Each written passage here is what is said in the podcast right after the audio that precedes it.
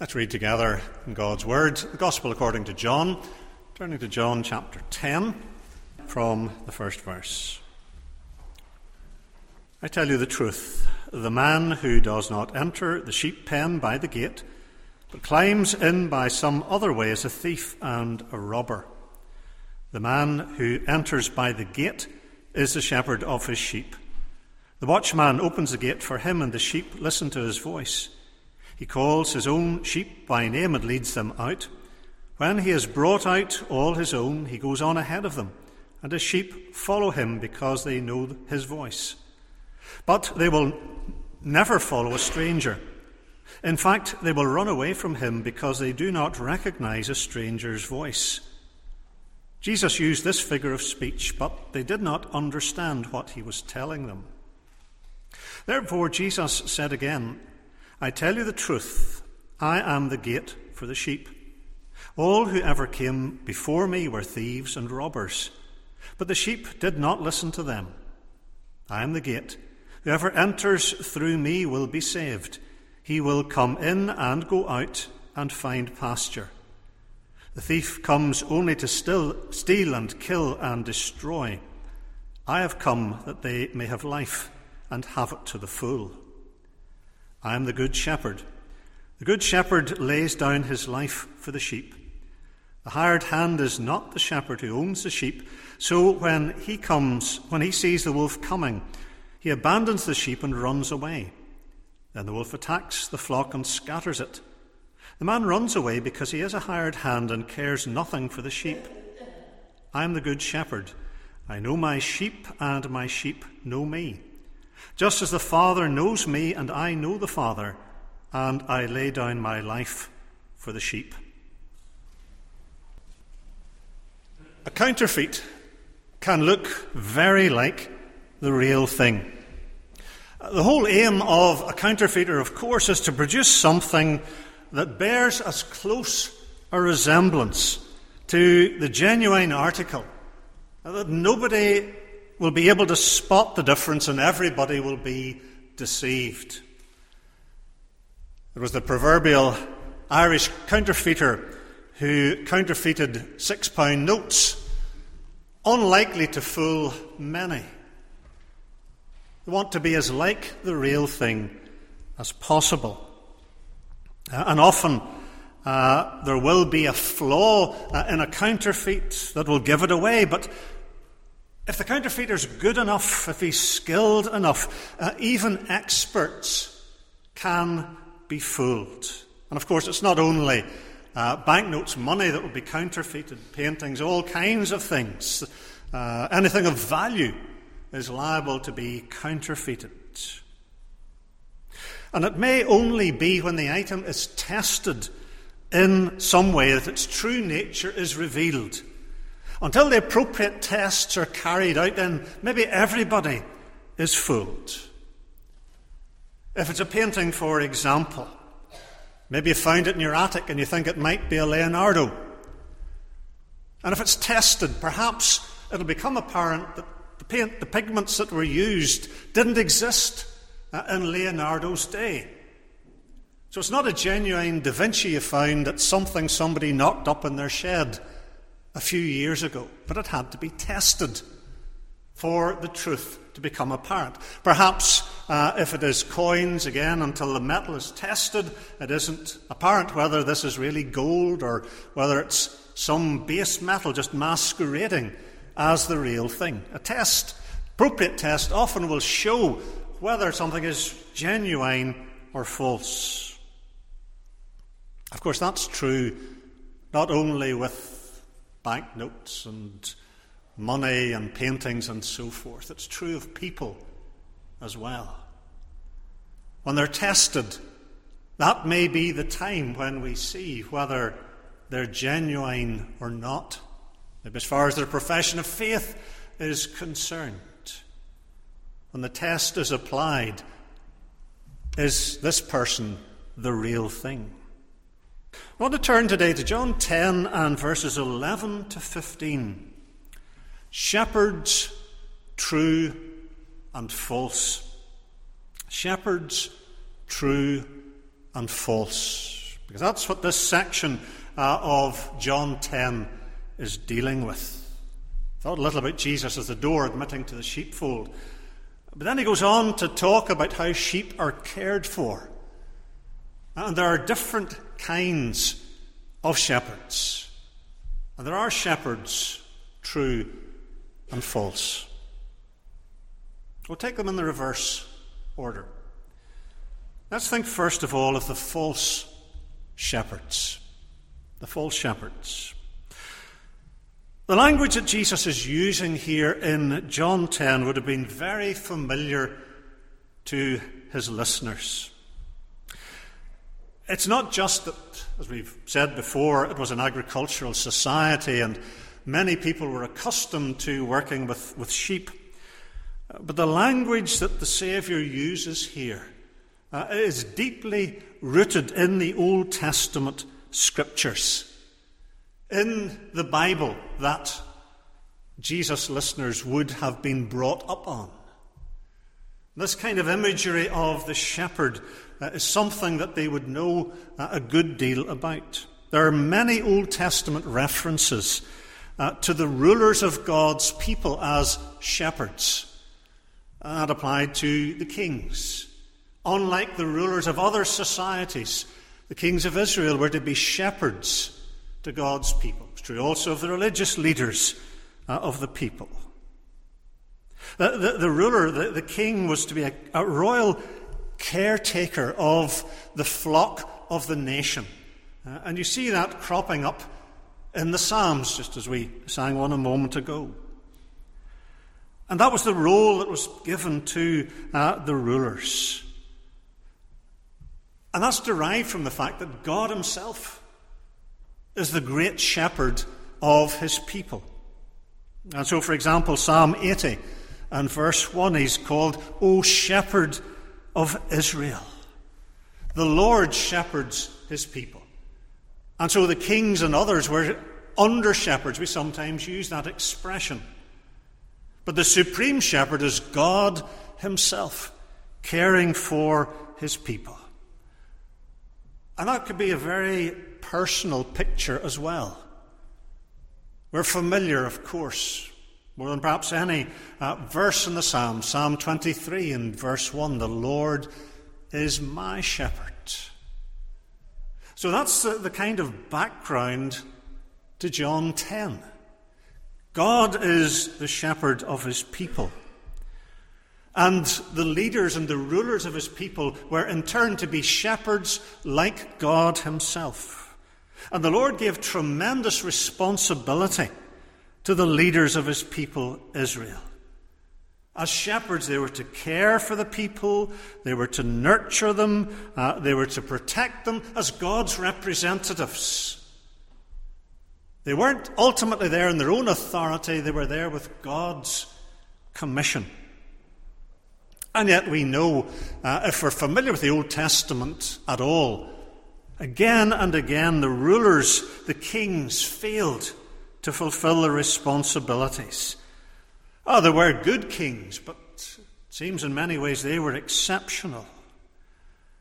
And so, increasingly in the later prophets, God tells the nation and he tells the rulers that they will be swept aside and he will provide a shepherd for his people who will really do the job. Ezekiel 34, for example, very powerful chapter condemning shepherds who'd failed to do their work. Verse 10, God says, I am against the shepherds and will hold them accountable for my flock. And language like that would be familiar to those who heard Jesus speaking about the false shepherds. The record we have here in John 10 the hired hands uh, of verse 12. Jesus uh, has in view those who had responsibility for the welfare of God's people, their spiritual welfare, primarily the leaders of Israel. Now, there were no kings in Jesus' day, the, the Romans, of course, ruled. But the spiritual leaders, the religious leaders, were to be shepherds. And yet, by and large, Jesus is saying they were hired hands. But of course, this isn't just a, a lesson in ancient history. What the Lord says about the false shepherds of his own day needs to be extended to include those who are charged with the care of the Lord's people in every age, those who are charged with the care of his people in the church. Pastors and teachers, elders of the church, they're included in what the Lord is saying in John 10, and we need to take the lessons to heart. Look at the characteristics of the false shepherds that Jesus spells out here. First and foremost, they're working for hire. The, the old word, of course, the hireling, or the hired man in modern translations. They're working for hire. In other words, the goal of their pastoral care, such as it is, is self centered. It's not the flock that matters, it's themselves. Uh, they're aiming at their own profit and their own comfort in the work they are doing for the Lord's people. Now, we need to bear in mind, of course, the principle that Paul sets out in 1 Corinthians 9 and verse 14. He says, Those who preach the gospel should receive their living from the gospel. And the New Testament does give us uh, good grounds for saying that those who preach the gospel should be supported by the Lord's people. There's nothing unbiblical in that. Nevertheless, that payment, that reward, that salary, if you like, is not to be the prime motivation for doing the work of caring for the Lord's people.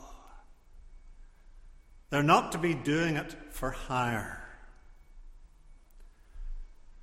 But we need to stop for a moment and remember that the hire that the carers for God's people receive isn't only or isn't even necessarily money.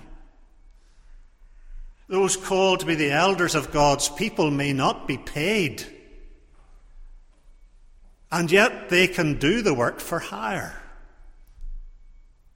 Hire that might come in terms of the esteem in which they are held. That there are men who like to be looked up to. He's an elder. He must be a, a good man. He must be a holy man, an elder. Wow. And men can do the work because they want to be looked up to. They want to be highly regarded. They want people to notice. I'm an elder. Of course, they may speak much about how humbled they are in doing the work, how unworthy they feel, but they make sure you know how humble they feel. Hire doesn't only come in a check. There are those who get a stimulus out of being able to tell others what to do. There are personalities like that. There are men who enjoy positions of authority because they can get people to do what they want. That's a kind of hire. And so we can receive hire in all kinds of ways. And that can become our motivation. We can be doing the work of caring for the flock because of what it gives us. That's always a danger in caring professions. That the work can be done because of the kick it gives the carer.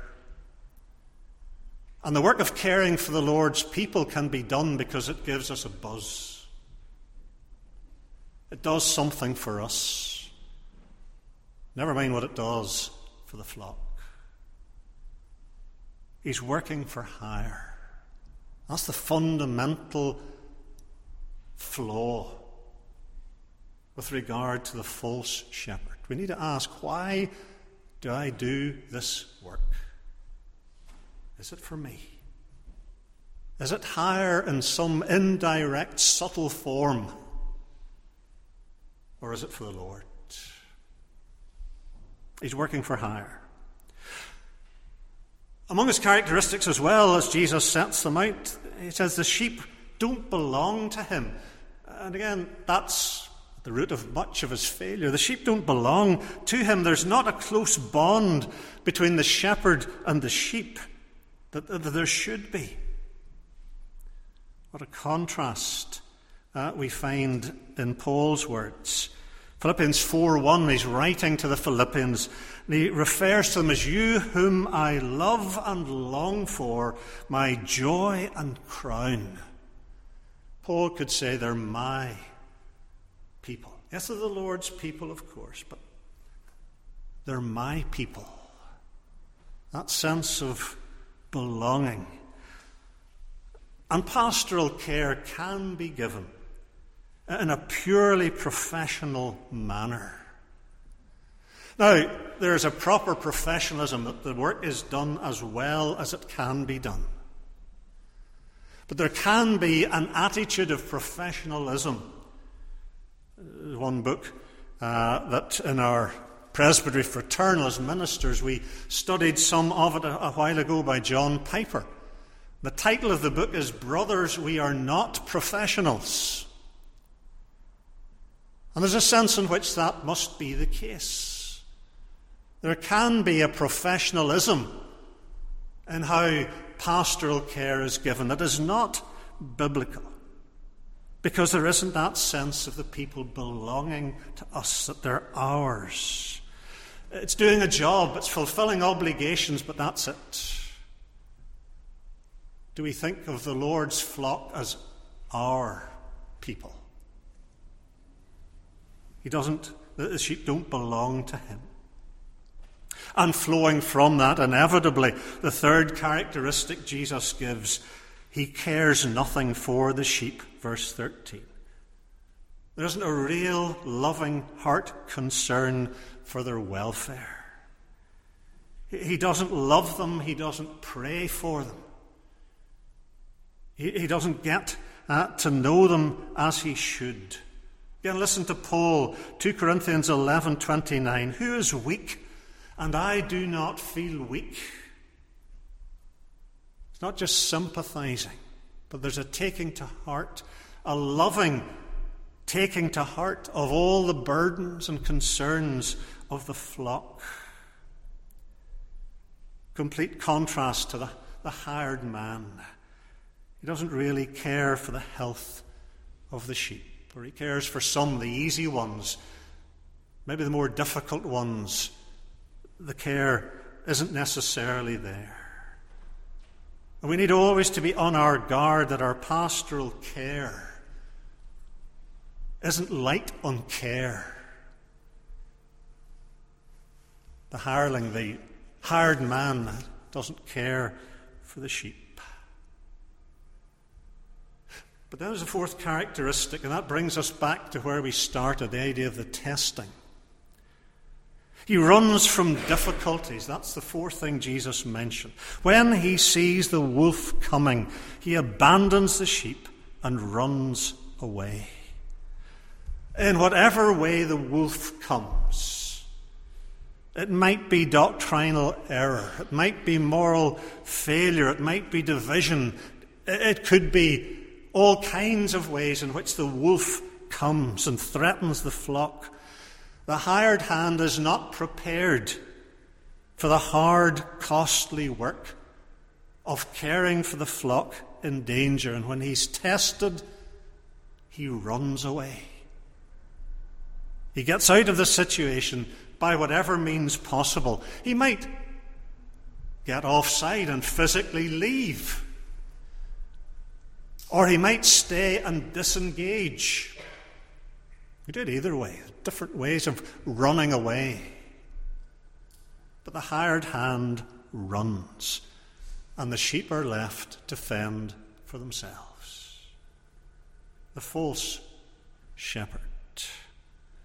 And Jesus spells it out uh, clearly. He reminds us of the failings the sheep don't belong to him. He doesn't uh, care for them. Uh, he runs away uh, in the time of testing. he's shown to be a counterfeit. And fundamentally, his motivation is basically wrong. He's doing it for hire of some kind. And he isn't willing then for the cost. The false shepherd. But of course, Jesus doesn't leave it there. He speaks of the true shepherd. The true shepherd. And the contrast, of course, in John 10 is primarily the hired hand and Jesus himself. He, he is the true shepherd. It's about Jesus first and foremost. He's the good shepherd of verse 14. And there are basic aspects of Jesus shepherding uh, that, that no human being can copy. No human being is to copy. The uniqueness of Jesus' ministry, his life, death, and resurrection, nobody, in any sense, supplies uh, those for this flock. And yet, there is much about Jesus' shepherding, Jesus' care for his people that can be applied to other shepherds. And you may say, well, I'm not a shepherd, I'm not called to do this work, but you should be praying for the shepherds you've got and for other shepherds. And this is the sort of matter you should be praying for. Pray that your elders and pastor are men like this. Pray that other pastors and elders are men like this. Because this is what the Lord sets out for us. And he gives us here three marks of the true shepherd. Three marks. Of course, we've said primarily it's the Saviour himself. This is Jesus. At best, other shepherds reflect these characteristics, sometimes well, sometimes very poorly. But we're to reflect them. And the first characteristic of the Good Shepherd, the Saviour himself. He gives his life for the sheep. I lay down my life for the sheep, verse 50. Instead of running like the hired hand, Jesus lays down his life for the sheep. And it is a very deliberate act on his part. The death of the Lord Jesus isn't some tragic accident, something that, oh, if only it could have been avoided. No. That's why he came. His laying down his life for the sheep was not some last despairing action. It would be for a human shepherd. The shepherd died for the flocks, the last thing he could do for them. Uh, all else would have failed. And he more than likely wouldn't have planned to do it.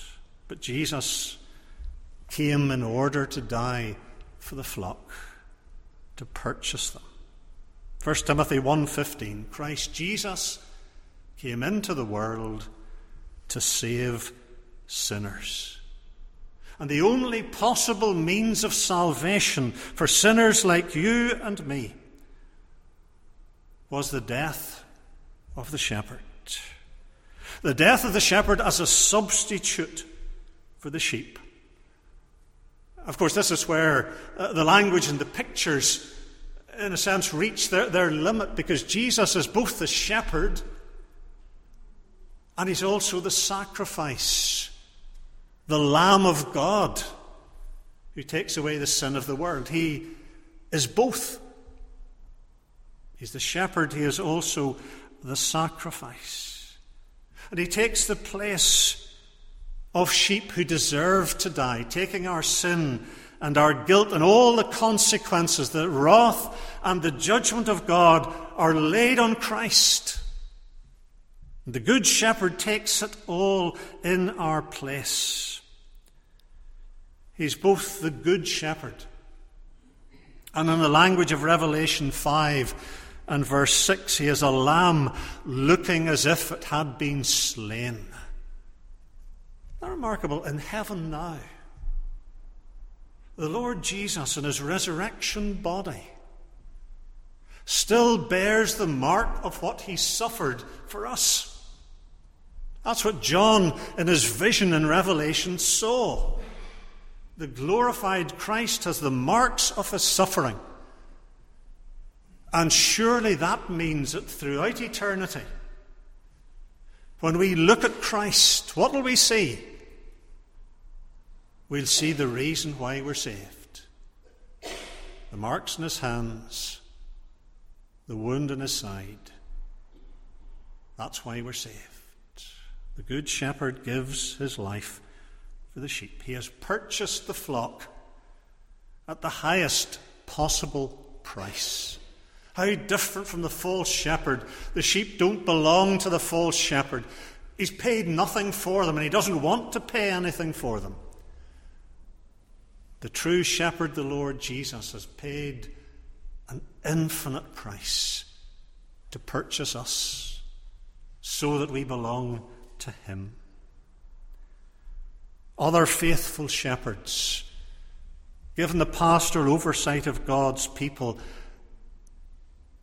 don't purchase them with their blood. Of course, we can't. We don't need to. And yet, surely there is a sense in which we give ourselves for the flock.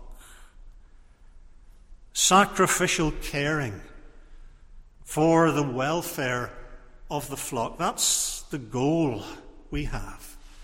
The welfare of God's people, and we give ourselves to that. The false shepherd thinks of what do I get from this? The true shepherd thinks, what do I give the care of God's people? If it's costly, that's a cost he'll pay. We'll not be called, I'm sure, any of us to die for the church. There are brothers in other parts of the world who do who do literally lay down their lives for God's people. Because when persecution comes, the first targets are the pastors and the elders. If it should ever come here, brothers, we'll be first. Make no mistake, they'll come for us. Are you ready for that? Is that how you view your calling and the flock of God. He gives his life for the sheep. Secondly, we're told he knows his sheep. What a wonderful statement of the Saviour I know my sheep. And knowing in the Bible, particularly when it refers to God, is the language of relationship. When Jesus says, I know my sheep, it is not simply that he has a stock of information about them, that he knows their birthdays, he knows what grass they prefer, and so forth. It is relationship language. It's the language of love and of grace that Christ shows to his people. The love and the grace that brings the flock into a covenant relationship with himself. He's purchased these, these sheep. He's paid his blood for them. He loves them. He's shown grace to them. He's given himself for them, and he gives himself to them. He gives himself to them. Notice the consummation of the plan of salvation in Revelation 21. There in verse 3, it's the language of covenant. Right at the end of Scripture, they shall be his people, and God himself will be with them and be their God. It's the covenant of grace. Even more amazing, if it's possible, verse 15. Just as the Father knows me, and I know the Father. Can we take in language like that? The infinite delight and love within the Trinity, Father, Son, and Holy Spirit, delighting over salvation and over the flock in a finite way. We experience such a relationship with the Lord. We are brought in to that delight and that joy within God Himself. As we see the flock saved and growing and being brought to glory. Amazing concept. As the Father knows me and I know the Father. And other faithful shepherds serving under Christ are called to know the sheep, not simply to have a stock of information where do they live? What jobs do they do? But to love them. Loving care out of hearts that reflect the love of the Good Shepherd. As we have received his love, we become channels of that to the flock. We know the sheep, all of them. And we get to know them and love them and understand them and relate to them as Christ knows and loves and relates to his people. He gives his life for the sheep. He knows his sheep. And he is known by the sheep. He is known by the sheep. My sheep know me, he says in verse 14. The loving shepherd gives himself to be known by the flock. It is a two way relationship. That's the other side of the covenant of grace. The Lord knows and loves us, and we know and love him. We know and we love the Good Shepherd. And by the means of grace he's given us Bible study, prayer, worship we are to be, in the language of Colossians 1:10, growing in the knowledge of God. And that knowledge of God, of course, changes us. It's transformational. As we know the Lord, we become more like Him. We are being transformed, Paul writes in 2 Corinthians 3:18, into His likeness, from glory to glory. The sheep become like the shepherd. Of course, it doesn't work, as far as I'm aware, on the farming level, but it certainly works in the spiritual level. The sheep are to become like the shepherd.